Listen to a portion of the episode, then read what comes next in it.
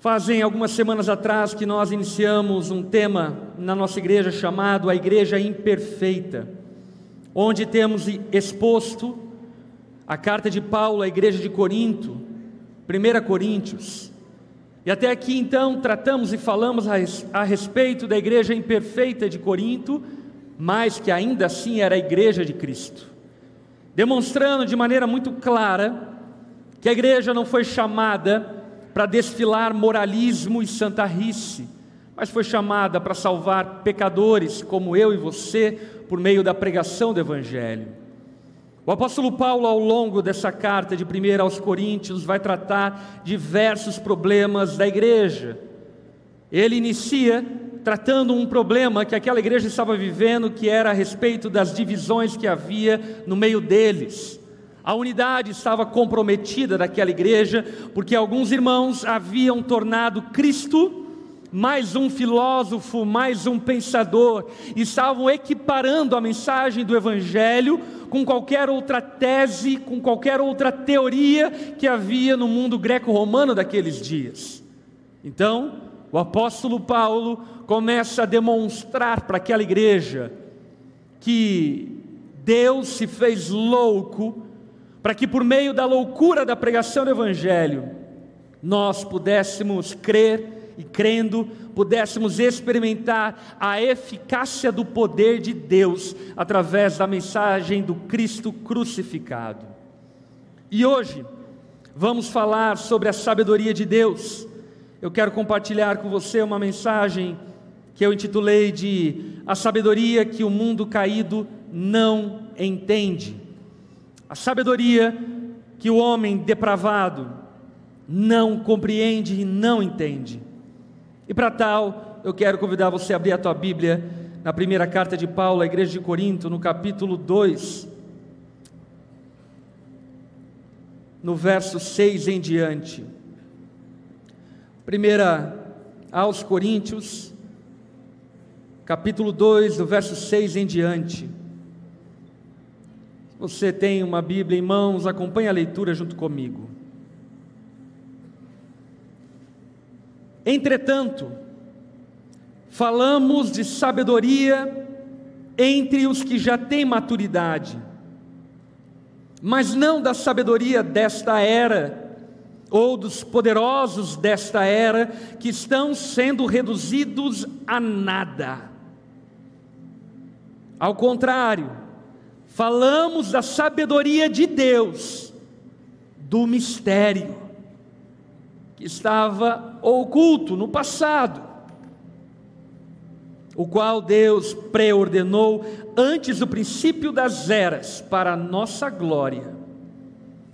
Nenhum dos poderosos desta era o entendeu, pois se tivessem entendido, não teriam crucificado o Senhor da glória.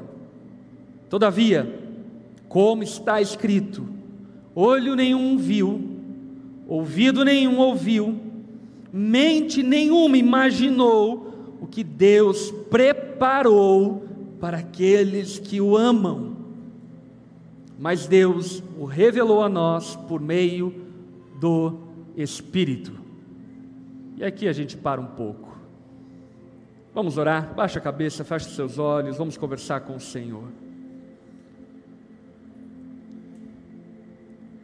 Pai, somos gratos ao Senhor por podermos estar em comunhão, reunidos aqui nessa noite. Obrigado pela dádiva do Teu Filho, morto e ressurreto em nosso favor, ó Pai. Te exaltamos, Jesus, e reconhecemos que tu és o ungido de Deus, o Verbo, o Logos que se tornou carne, que habitou no nosso meio, a sabedoria de Deus revelada a todo aquele que crê. E nessa noite, diante da tua palavra e por meio dela, nós clamamos a Ti, ó Pai, fala conosco Espírito Santo de Deus, tu que conheces o coração do Pai, revela o coração do Abba a nós. e faça-nos compreender aquilo que olho não viu, ouvido não ouviu, que mentes foram incapazes de entender, mas que nós, o seu povo, recebemos por meio da graça a revelação, a descortinação de quem tu és. Pai, revigora a fé de irmãos e irmãs que porventura estejam vivendo em tempos de carnalidade. Traga-os, ó Pai, para esse lugar de sobriedade espiritual. Aqueles que porventura estão ouvindo essa mensagem e que não creem no Senhor, por Suas ricas misericórdias, nós clamamos: quebrante, Pai, e encontre o coração mais distante, os aproximando do Senhor. Nós carecemos e dependemos do Teu Espírito para compreendermos a Sua palavra e entendermos aquilo que até então era mistério para a humanidade. Nós clamamos a Ti graça, discernimento e clareza de tudo aquilo que nós vamos ouvir nessa noite, por amor ao Teu nome, Jesus. No nome de Jesus. Amém. No fim do capítulo 1, no início do capítulo 2, como falamos nas semanas anteriores, o apóstolo Paulo desbanca a sabedoria humana, deixando claro que Deus envergonhou a sabedoria humana porque homem nenhum foi capaz de discernir, compreender, premeditar o plano de Deus para salvar a humanidade. A humanidade, desde milênios passados, tentam compreender de onde nós viemos, por que estamos aqui e para onde nós vamos. Os gregos, as suas filosofias, tentaram de alguma forma responder esses enigmas que cercam a vida humana desde sempre. Confabularam e concluíram hipóteses acerca da nossa existência, acerca daquilo que faz estarmos aqui e para onde nós estamos indo. Os judeus, tendo os profetas e patriarcas, tentaram de alguma forma conceber o plano de Deus em sua sabedoria. Porém, nem judeus, nem gregos, nem sábio nenhum pôde compreender aquilo que Deus havia planejado desde a fundação do mundo para salvar o seu povo. Deus esmaga a sabedoria humana, demonstrando que toda arrogância, toda presunção está sendo diluída e diminuída a nada porque a grande verdade é que, ainda que possamos nos entreter e nos entregar ao saber humano, a sabedoria humana se desfalece na nossa mão, e aquilo que sabemos é que nada sabemos. O iluminismo veio como tentativa de trazer luz à obscuridade daquilo que eles chamavam que a igreja trazia, e que de fato trazia uma vez que a palavra de Deus era reservada para alguns. Porém, o iluminismo é uma empreitada falida e falha, porque ao fim de todo avanço científico, ao fim de todo o avanço da física, da química, da biologia, da astronomia, dos conhecimentos, ninguém pôde chegar a respostas finais. Talvez responderam perguntas superficiais acerca da existência humana. Entendemos um pouco sobre a biologia, e isso é muito nobre, mas a grande verdade é que a sabedoria humana não foi capaz de compreender ao Senhor, porque a sabedoria humana está sendo reduzida a nada. Como diria o apóstolo Paulo, Romanos 3, no verso 4, seja Deus verdadeiro e todo homem mentiroso. Seja Deus verdadeiro e todo homem mentiroso. As teorias se acumulam em montes, as hipóteses, os estratagemas, as ideias se acumulam, se acumulam, se acumulam e não respondem o problema da humanidade. A sabedoria humana, a cosmovisão humana, está sendo abalada, diluída, e em pouco tempo não sobrará absolutamente nada. Porém, como o Evangelho de Mateus nos fala no verso 35 do capítulo 24, os céus e a terra passarão, mas as minhas palavras jamais passarão.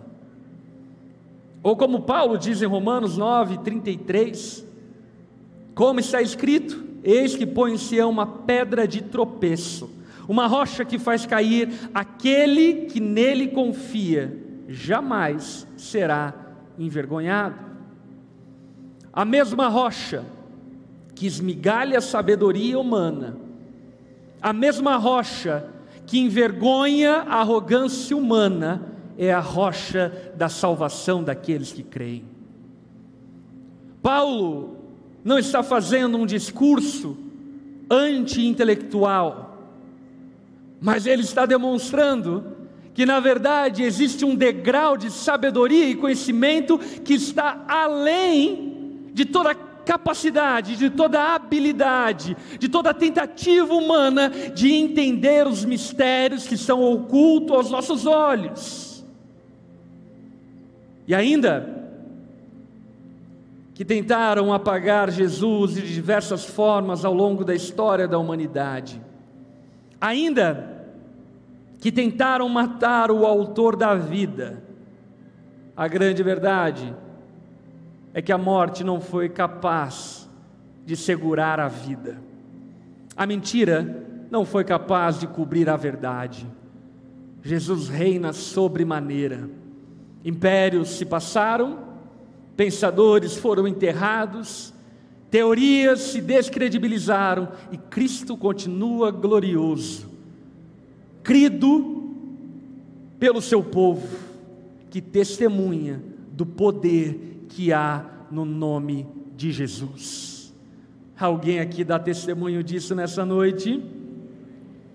O problema é que os coríntios estavam se entregando a admiração, a idolatria, a fanbase, ao fã-clube dos pensadores intelectuais dos seus dias em detrimento de Cristo. E o que Paulo adverte à igreja de Corinto é que eles estavam admirando aqueles que mataram a Cristo. E muitas vezes nós, enquanto cristãos, acabamos incorrendo no mesmo vício e pecado da igreja de Corinto. Ao invés de abraçarmos o poder de Deus por meio de Cristo, acabamos querendo arrancar os aplausos da mídia, da política, da elite religiosa ou da classe filosófica.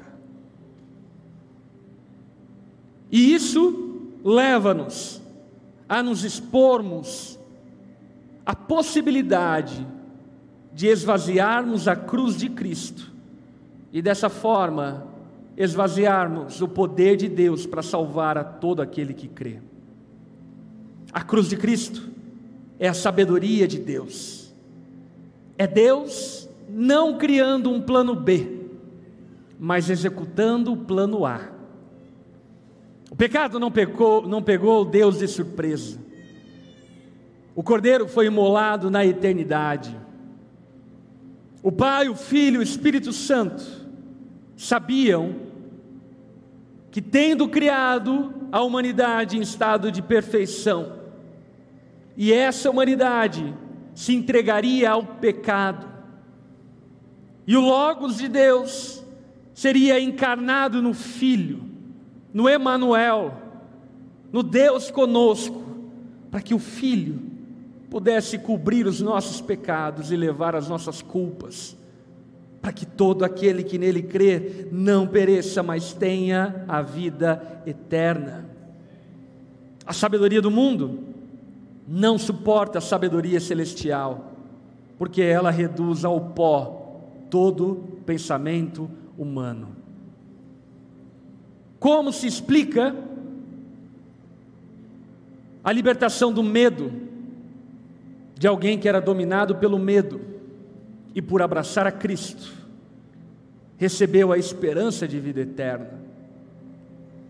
Como se explica a alegria em meio à dor, em meio à perseguição que o povo de Deus sofreu em todos os tempos e até nos dias de hoje continua sofrendo, mas ainda assim, alegremente, morremos e nos entregamos por amor a Jesus.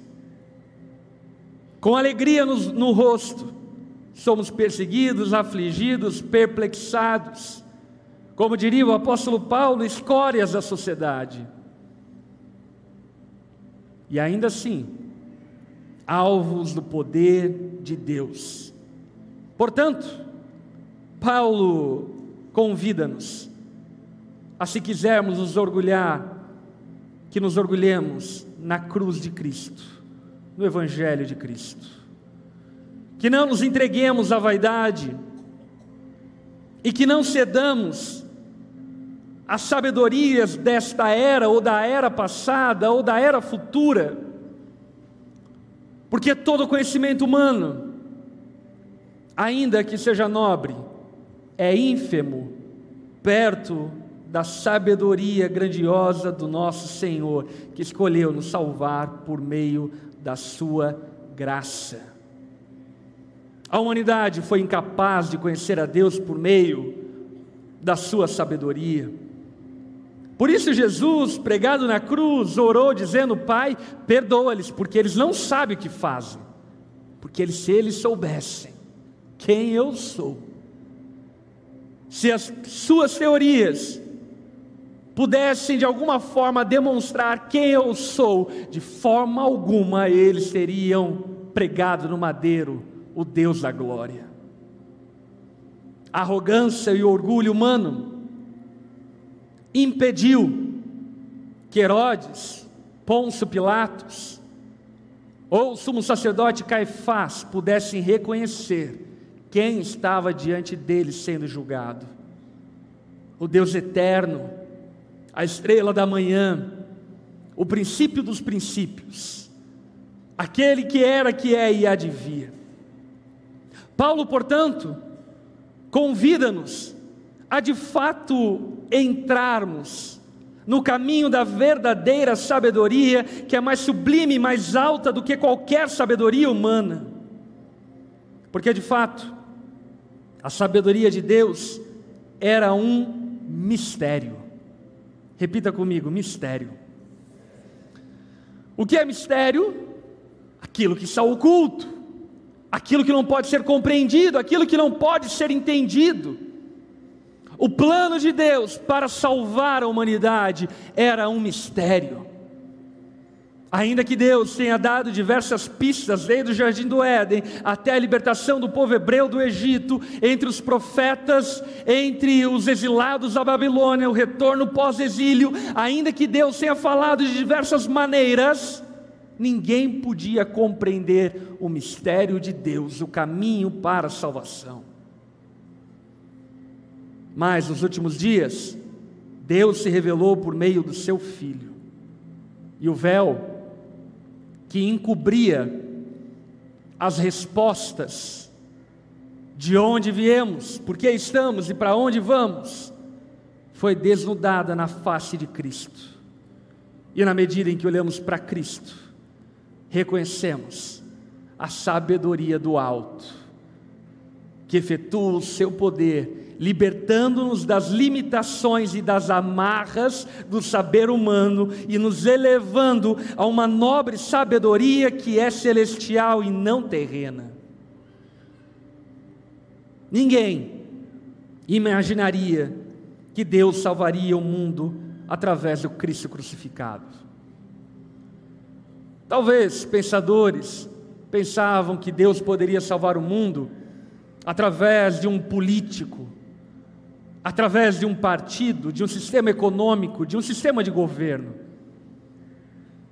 Talvez religiosos pensavam que Deus poderia os salvar através de uma denominação, através de uma confissão, ou através de uma penitência. Ninguém imaginou que Deus salvaria todo aquele que crer no Cristo morto e ressurreto. Que não havia obras associadas à nossa salvação, que não haveria de haver rituais associados à nossa salvação, mas que a fé depositada no Cristo seria suficiente para nos salvar. Ninguém conseguiu sondar o coração e a mente de Deus. A sabedoria estava oculta e permanece oculta aos incrédulos. Como diria C.S. Lewis, quando se trata de conhecer a Deus, toda a iniciativa depende dele. Se ele não se quiser revelar, nada do que façamos nos permitirá encontrá-lo. É Deus em seu amor, em sua graça, que tira a venda dos nossos olhos, bem como fez com o apóstolo Paulo e faz-nos enxergar aquilo que estava debaixo dos nossos olhos, mas nós não conseguíamos enxergar. Aquilo que o apóstolo Paulo fala no centro do conhecimento grego Atenas, que tateando talvez eles pudessem pegar, mas tateando eles foram incapazes de pegar o autor da vida. Ainda que Deus seja próximo e está próximo de todos nós, precisamos que o Espírito Santo nos quebrante e abra os nossos olhos para que compreendamos quem é o Senhor da glória. Por que fomos criados, por que estamos e para onde vamos. A sabedoria de Deus não pode e não pôde ser compreendida pelo establishment não pode ser conhecida pelos poderosos e arrogantes. Porque na arrogância, no orgulho, na prepotência dos achismos humanos, não existe espaço para a ideia de que o Deus crucificado pode nos salvar. Talvez um famoso, mas não um crucificado. Talvez um rico, mas não um crucificado. Talvez um governador romano feito Herodes, mas não um crucificado.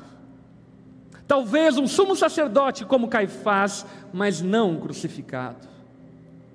A nossa arrogância, a nossa prepotência, o nosso orgulho, mesmo nós sabendo que não sabemos de nada e não podemos acrescentar um sequer segundo na nossa vida, leva-nos a esse labirinto sem fim, que nunca responde a nós os enigmas que somente Deus pode revelar a nós. No verso 10 que paramos, no capítulo 2, o apóstolo Paulo continua a falar na porção B do texto, quando ele diz o seguinte: O Espírito sonda todas as coisas, até mesmo as coisas mais profundas de Deus Pois quem conhece os pensamentos do homem, a não ser o espírito do homem que nele está. Da mesma forma, ninguém conhece os pensamentos de Deus, a não ser o espírito de Deus. Repita comigo: ninguém conhece a Deus, a não ser o espírito de Deus. Mas Paulo faz uma interrupção no verso 12, dizendo: Nós, porém, não recebemos o Espírito do mundo, mas o Espírito precedente de Deus, para que entendamos as coisas de Deus, para que então, entendendo as coisas de Deus que recebemos dele gratuitamente, delas também falamos, não com palavras ensinadas pela sabedoria humana, mas com palavras ensinadas pelo Espírito, interpretada, interpretando verdades espirituais para os que são espirituais. O apóstolo Paulo era um intelectualíssimo dos seus dias. O apóstolo Paulo era judeu, circuncidado ao oitavo dia, fariseu dos fariseus, alguém que ocupava uma classe religiosa altíssima, ancião dentro do grupo dos fariseus, mestre da lei, estudante da escola de Gamaliel, um erudito, um sábio nos dias de Paulo. Mas Paulo, quando no caminho de Damasco teve os seus olhos abertos para entender e perceber quem é Cristo, ele passou a considerar, considerar tudo que ele sabia como esterco, como lixo, perto do conhecimento de Cristo. Todo conhecimento, toda sabedoria, todas as teorias que o apóstolo Paulo tinha em sua mente bem gravada, toda a filosofia grega que influenciava e que o apóstolo Paulo bem conhecia, ao ponto de em Atenas citar filósofos gregos. Tudo isso foi considerado esterco perto do conhecimento de Cristo. O que Paulo está falando para mim e para você é que existem dois níveis de sabedoria: a sabedoria humana, que é boa, é legal, é bom estudarmos, vá para a escola e faça proerd. Mas Paulo está falando sobre uma sabedoria mais elevada.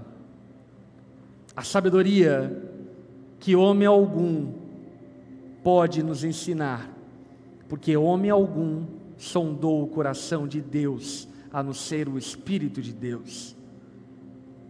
Portanto, precisamos compreender e entender aquilo que a igreja de Corinto estava tendo dificuldades de entender.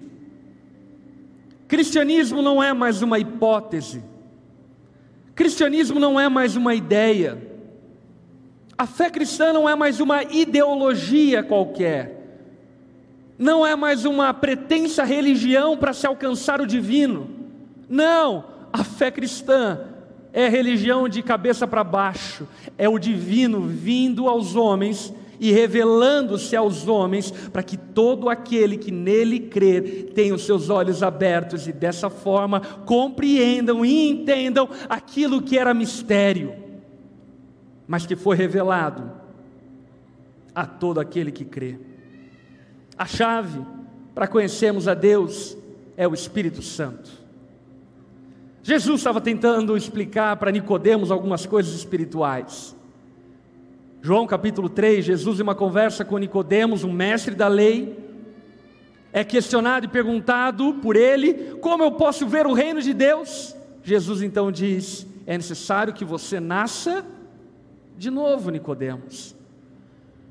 O que Jesus estava dizendo para Nicodemos era: Nicodemos, teus estudos, o teu afinco em entender e conhecer os mistérios da sabedoria humana, da religião judaica, o teu afinco de conhecer a lei de Deus, tudo isso é insuficiente. É nobre, mas é insuficiente.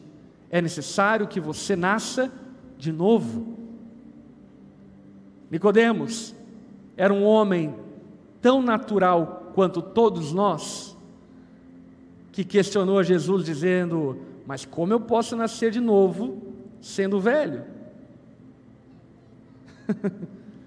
como eu posso entrar novamente no ventre da minha mãe? Olha meu tamanho, Jesus, eu não cabo mais na barriga da minha mãe, minha mãe faleceu.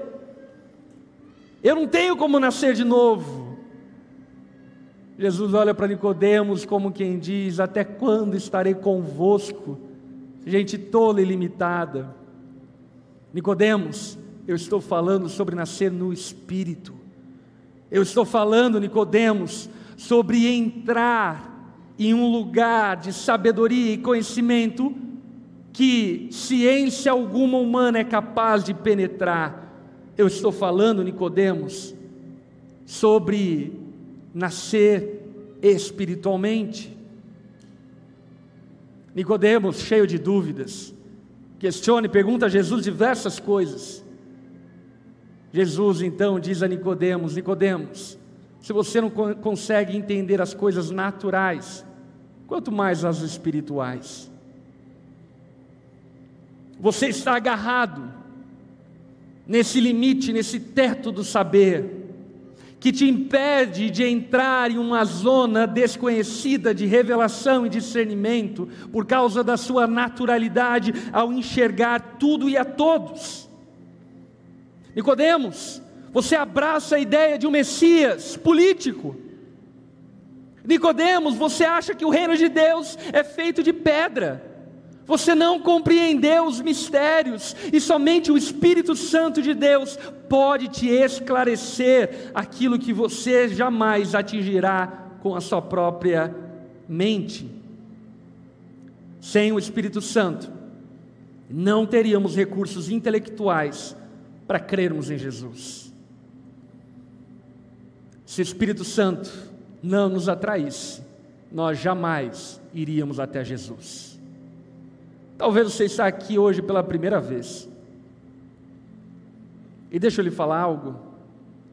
Ainda que você descreia nisso, mas eu creio que de alguma forma o Espírito Santo está te atraindo para que você conheça e entenda aquilo que até então para você é tão nebuloso. Dúvidas sinceras e honestas de alguém como todos nós, limitados pelo conhecimento natural das coisas. O apóstolo Paulo está dizendo, de maneira veemente, para que todos nós não tenhamos nenhum tipo de dúvida, que as coisas espirituais se discernem espiritualmente. É necessário o consolo do consolador, é necessário o auxílio do auxiliador para que compreendamos os mistérios de Deus, reconheçamos os nossos pecados, nossas falhas e dessa forma nos rendamos a Cristo. E quando então recebemos o Espírito Santo, a gente olha para trás e fala: como eu era louco.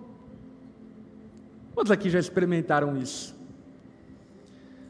Há 16 anos atrás eu fui alcançado por Jesus. Cético, nihilista na visão de mundo, não tinha nenhum sonho, nenhuma esperança, dominado pelo medo, pelo desespero, Cristo me alcançou. Para mim o cristianismo não fazia sentido algum e os crentes eram tudo meio estranho. Continuo achando ainda. Mas era ainda mais naqueles dias. E sabe de uma coisa? Quando Cristo me alcançou, eu experimentei. Repita comigo: experimentei. A conversão é uma experiência. É uma experiência do poder de Deus que opera em nós e faz alguma coisa que nós não sabemos explicar. Simplesmente nós mudamos. Como? Não sei. Fomos visitados por um poder sobrenatural, invisível, que não necessariamente se manifesta de formas e jeitos tangíveis, mas que alterou a nossa cosmovisão, que alterou o nosso coração, as nossas volições, as nossas vontades, de uma forma sobrenatural. E quando isso aconteceu em mim, eu lembro que a partir daquele dia, uma sede enorme passou a existir em mim para conhecer aquilo que até então para mim era mistério. No meu primeiro ano de conversão, eu lembro que eu mergulhei na palavra de Deus e no primeiro ano eu li oito vezes a Bíblia completa. Comecei a estudar teologia, ler sobre teologia, conhecer a Deus e tentar entender aquilo que havia acontecido em mim. E depois de conhecendo a teologia e mergulhando na teologia, na palavra de Deus, eu fui olhando para o meu passado e pensando como eu era burro. Estava na cara, sempre esteve na cara. Como eu pude ouvir a história de Adão e Eva e não enxergar que Cristo era o cordeiro que cobria o pecado e a vergonha de Eva e Adão? Como eu pude ler Gênesis 3,15 que Deus fala para Eva que do ventre dela nasceria uma criança que salvaria e abençoaria todas as ações e não perceber que era Jesus. Como eu pude ver os filmes de José, de Josué, de Moisés e não perceber que se tratava de Jesus. Como eu pude ouvir a história da escravidão do povo hebreu no Egito e não perceber que era uma analogia ao pecado que nos escraviza, a um faraó déspota que nos escraviza, mas um Deus libertador que envia o seu profeta para nos libertar da escravidão e nos dar esperança de uma nova terra. Como eu não pude perceber isso? Sabe por que eu não pude? Porque eu não era espiritual. E para mim, tudo isso, como para muitos de nós talvez, eram apenas histórias. Quantas e quantas pessoas eu já ouvi dizendo, pastor, eu abri a Bíblia e não entendi nada. E eu entendo que você não entendeu. E lhe digo mais: ainda que você use de ferramentas teológicas, hermenêuticas, exegéticas para tentar entender o texto, se o Espírito Santo não iluminar os seus olhos, você não vai entender. Porque a palavra de Deus é sabedoria de Deus, e precisamos do seu Espírito para que compreendamos os mistérios de Deus desde a eternidade reveladas em Cristo Jesus. Se você está com a sua Bíblia, agora o verso 14 até o verso 16. Quem não tem o Espírito, não aceita as coisas que vêm do Espírito de Deus, pois eles são loucura. A pior coisa que tem é um crente tentando explicar para um não crente coisas de crente. É ou não é? É difícil, porque para nós faz todo sentido. É óbvio, é claro. Mas aí você vai tentar explicar, você até desanima. Ah, como que eu vou falar? Porque de fato as coisas espirituais são discernidas apenas por aqueles que têm o Espírito de Deus. Por isso, de certa forma, em certa maneira, como crentes em Jesus, nós deveríamos ser meio que monotemáticos, falarmos de Cristo crucificado. Não tente falar sobre eclesiologia, sobre ramartiologia, sobre soterologia, sobre escatologia com o incrédulo, porque ele não vai entender. O que, que você acha do milênio? Quê? O que, que é isto? O batismo, o sacramento do batismo, o que, você acha disso? Porque as coisas espirituais são discernidas espiritualmente, quando nós recebemos o Espírito de Deus, tudo passa a fazer sentido, tudo passa a ser tão claro como um cristal nos nossos olhos, porque de fato quem não tem um Espírito não aceita as coisas que vêm do Espírito por causa da sua própria depravação e inabilidade e não é capaz de entendê-las, porque elas são discernidas espiritualmente. Mas quem é espiritual discerne todas as coisas. E aqui vem um ponto muito importante. Quem é espiritual discerne todas as coisas. Paulo está falando sobre esses dois níveis de sabedoria. Aquilo que ele chama de homem natural e homem espiritual. E o que ele está dizendo é: os homens espirituais, aqueles que receberam o Espírito Santo, discernem tanto as coisas naturais quanto as coisas espirituais. Por isso, meu irmão, minha irmã, ainda que tenhamos sido visitados, impactados, transformados, convertidos por meio do Espírito, como cristãos, nós devemos e precisamos aprender a falar sobre as coisas desta vida. Porque quem tem o Espírito discerne tanto as coisas naturais quanto as espirituais. Conseguimos falar sobre política e futebol, bem como também conseguimos falar dos mistérios de Deus que estão ocultos àqueles que não creem. Quem é espiritual discerne todas as coisas e ele mesmo, por ninguém, é discernido. Está aí a história para comprovar isso. Quem entendeu Lutero? Até hoje tem gente que não consegue entender ele. Quem entendeu Jonathan Edwards? Quem entendeu Whitefield, John Wesley?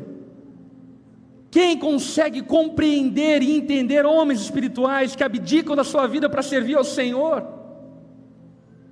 Eu entendo completamente a malícia de quem é carnal, ou melhor, de quem não é espiritual, ao tentar discernir e entender o povo de Deus.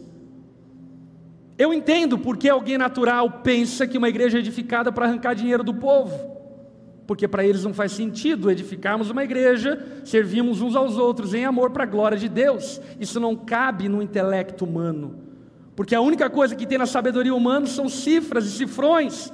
Ninguém faz algo por amor e para a glória de outro que não de si próprio. Quem é espiritual não pode ser discernido.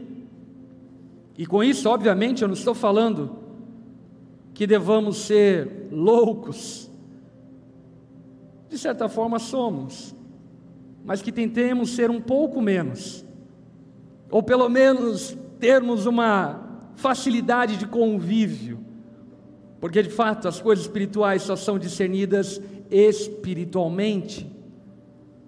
No verso 16, o apóstolo Paulo então conclui dizendo: Pois quem conheceu a mente do Senhor para que possa instruí-lo? Nós, porém, temos a mente de Cristo.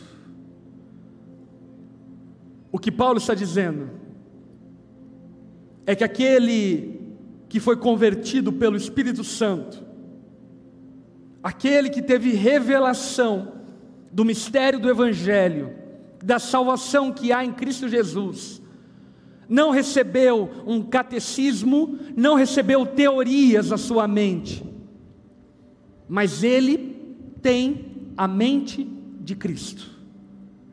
Em outras palavras, o que Paulo está dizendo é que aquele que recebeu o Espírito pensa como Cristo, enxerga o mundo como Cristo, enxerga tudo à sua volta sob os óculos e sobre as óticas espirituais e não naturais.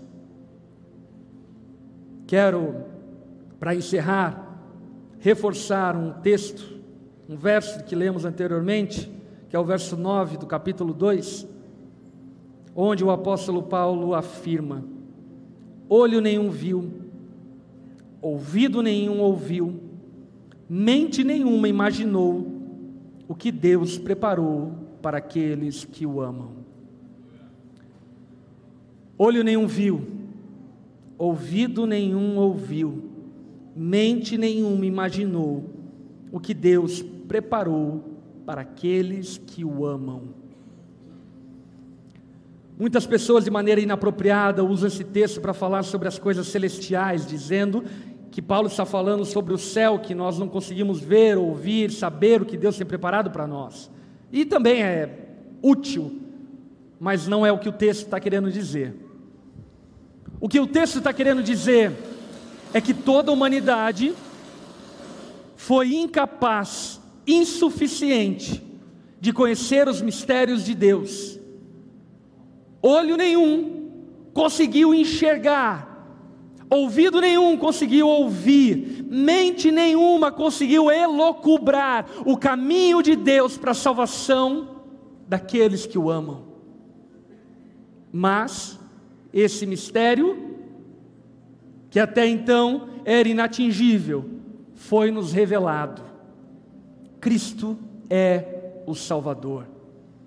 E por esse motivo, meu irmão, minha irmã, hoje mesmo, se você se render a Jesus, crer em seu nome, se render aos pés do Cristo crucificado e ressurreto, e crer que Ele é suficiente para te dar uma nova vida, saiba com toda certeza que você será salvo, porque todo aquele que invocar o nome de Deus será salvo.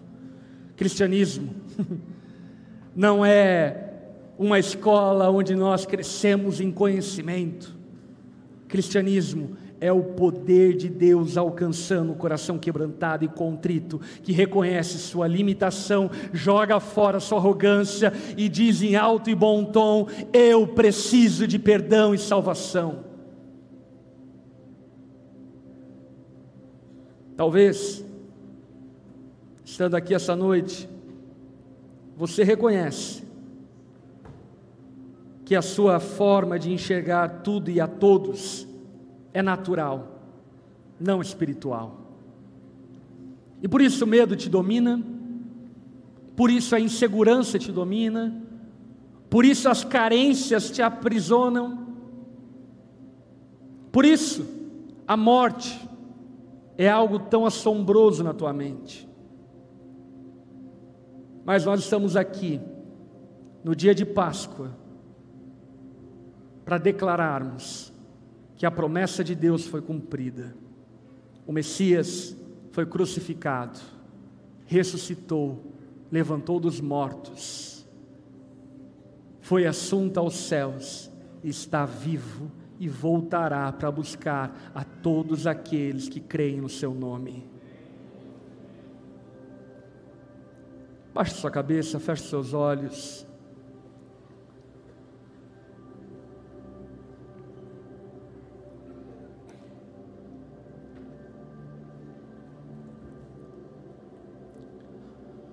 A sabedoria humana, ela talvez seja tudo que você tem até então para se agarrar. Como uma boia no meio de um oceano, tentando te satisfazer, te preencher, mas você sabe que essa boia é insuficiente, ela está furada. E ela vai afundar cedo ou tarde. O único que tem poder para te salvar é Jesus, o Cristo de Deus.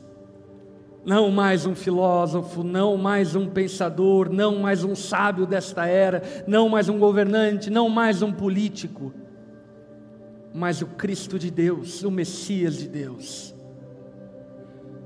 Nessa noite, se você se render a Jesus, eu creio, de fato e verdade, que Jesus está o chamando para uma vida com Ele.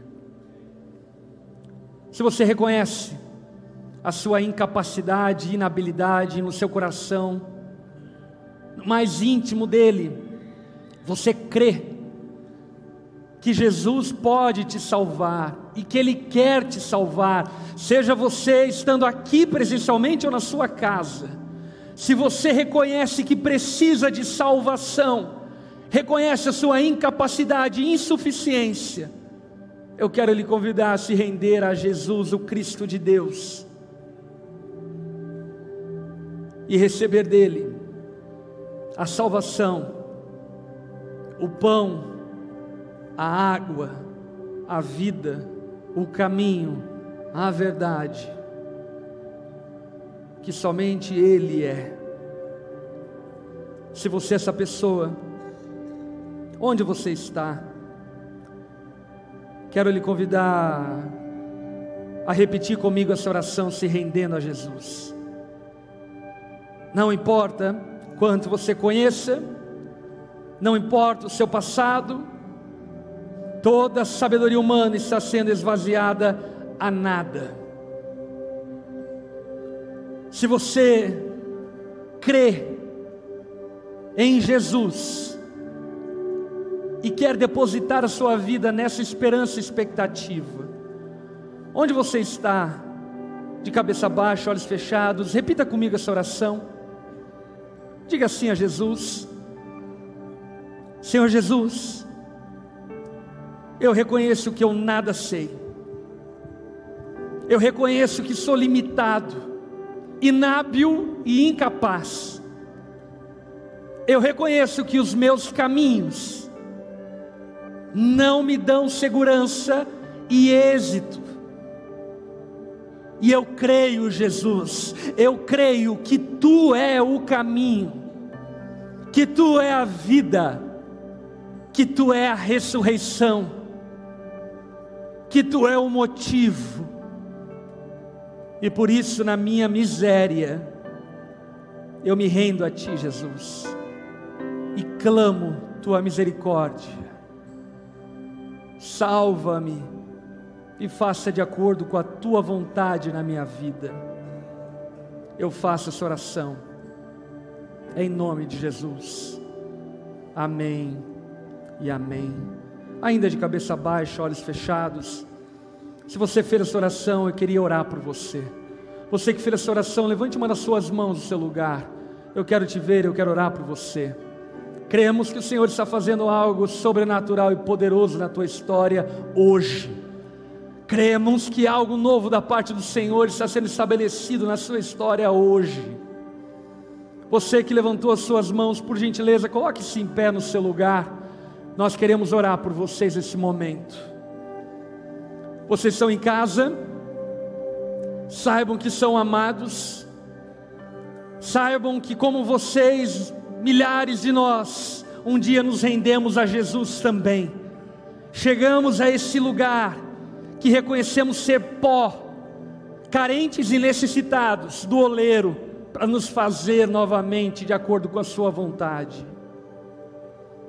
Quero convidar a igreja que está perto, esses irmãos, a estenderem as mãos. Talvez seja algum irmão perto de você, talvez você, líder da nossa igreja, está próximo a eles, vá até eles, abrace-os e vamos orar ao Senhor, clamando pela vida de cada um desses irmãos. Vamos orar ao Senhor. Pai de amor, Pai bondoso e misericordioso, te louvamos, porque cremos que ninguém, ninguém consegue chegar ao Senhor se não for conduzido pelo Teu Espírito. E por isso, Pai, cremos que algo invisível, intangível, tem sido trabalhado, feito na vida e na história dessas pessoas, ó Pai. Clamamos ao Senhor, que o Senhor dê a eles graça sobre graça, e que um ciclo novo na história deles se inicie, que teu poder, que deu vida aquilo que não tinha vida, que deu forma aquilo que não tinha forma, possa atuar sobre a vida deles, dando-os do teu espírito, enchendo com, com teu espírito, Pai. Os abençoe, os guarde, e que hoje possa se iniciar uma caminhada com Cristo ressurreto. Os abençoe dessa forma. Nós oramos, nos colocamos diante do Senhor, em nome de Jesus. Amém e amém. Você pode dar uma salva de palmas a Jesus.